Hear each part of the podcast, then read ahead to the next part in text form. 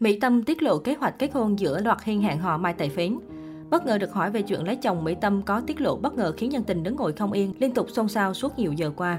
Vào ngày 26 tháng 3 và 27 tháng 3 vừa qua, gala Mai Show 1981 của Mỹ Tâm đã diễn ra tại Đà Lạt với sự tham gia của 1.000 khán giả từ khắp cả nước. Đây cũng là lần đầu tiên giọng ca gốc Đà Nẵng tổ chức đêm nhạc offline và online giữa không gian vô cùng thơ mộng. Đáng chú ý, trong lúc giao lưu với khán giả, Mỹ Tâm bất ngờ nhận được câu hỏi về chuyện lên xe hoa.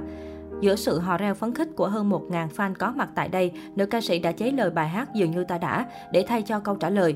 Theo đó cô hát, em nào đâu biết, em nào đâu biết, em không tin em sẽ lên xe hoa ngày hôm kia. Bên cạnh đó, họa mi tóc nâu còn nói hài hước, không bé ơi, chị không biết bé ơi. Sau 7.749 lần giả đò làm ngơ thì nay Mỹ Tâm đã có câu trả lời rồi, nhưng ngày hôm kia là hôm nào thì chị không nói. Ngay sau đó, nữ ca sĩ liền quay trở lại sân khấu để né những câu hỏi khó bao giờ lấy chồng từ người hâm mộ. Thời gian vừa qua, Mỹ Tâm và Mai Tài Phế liên tục vướng tin đồn phim giả tình thật sau khi đóng chung MV Đừng hỏi em và bộ phim điện ảnh Chị trợ lý của anh.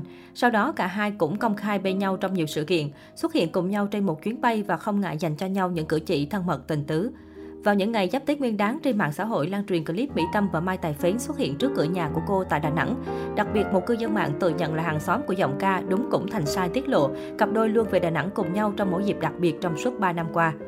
Cũng trong ngày 27 tháng 3 vừa qua, một lần nữa khán giả lại được fan xôn xao khi Mai Tài Phến bị bắt gặp che chắn kín mít xem show của Mỹ Tâm tại Đà Lạt. Dù đã cố tình giản dị nhất có thể, ngồi lẫn dưới ghế khán giả nhưng anh chàng vẫn lọt vào tầm ngắm của nhiều người. Không dừng lại ở đó, trong đêm gala Mỹ Tâm có những màn giao lưu đầy hài hước với người hâm mộ. Cụ thể, nữ ca sĩ mời một anh chàng đứng lên giao lưu. Người này lại xin phép được gọi người yêu lên cùng. Anh cầm lấy micro, nhìn xuống dưới gọi em yêu khiến tất cả mọi người phải ồ lên thích thú. Mỹ Tâm nghe thấy vậy liền than thở, trời ơi trong cuộc đời chưa bao giờ có ai gọi mình là em yêu luôn, cuộc đời ế trọng ế chơ. Màn giao lưu này nhanh chóng gây sự chú ý với cư dân mạng. Nhiều người lại càng thêm tò mò vậy Mỹ Tâm và Mai Tài Phến xưng hô thế nào khi cách biệt đến 11 tuổi. Trên thực tế, cặp đôi không xưng anh em cũng chẳng gọi tên đối phương.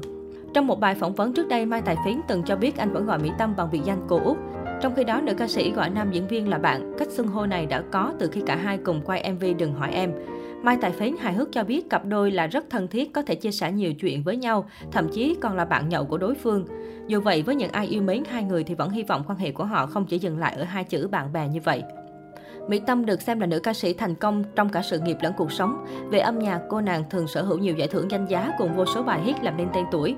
Về đời sống, Mỹ Tâm cho biết cô là người kiến tiếng và không muốn chia sẻ quá nhiều chuyện riêng tư.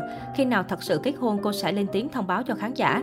Hiện tại, nữ ca sĩ vẫn dành tình yêu lớn nhất của mình cho âm nhạc và mong muốn khán giả quan tâm ủng hộ các dự án nghệ thuật.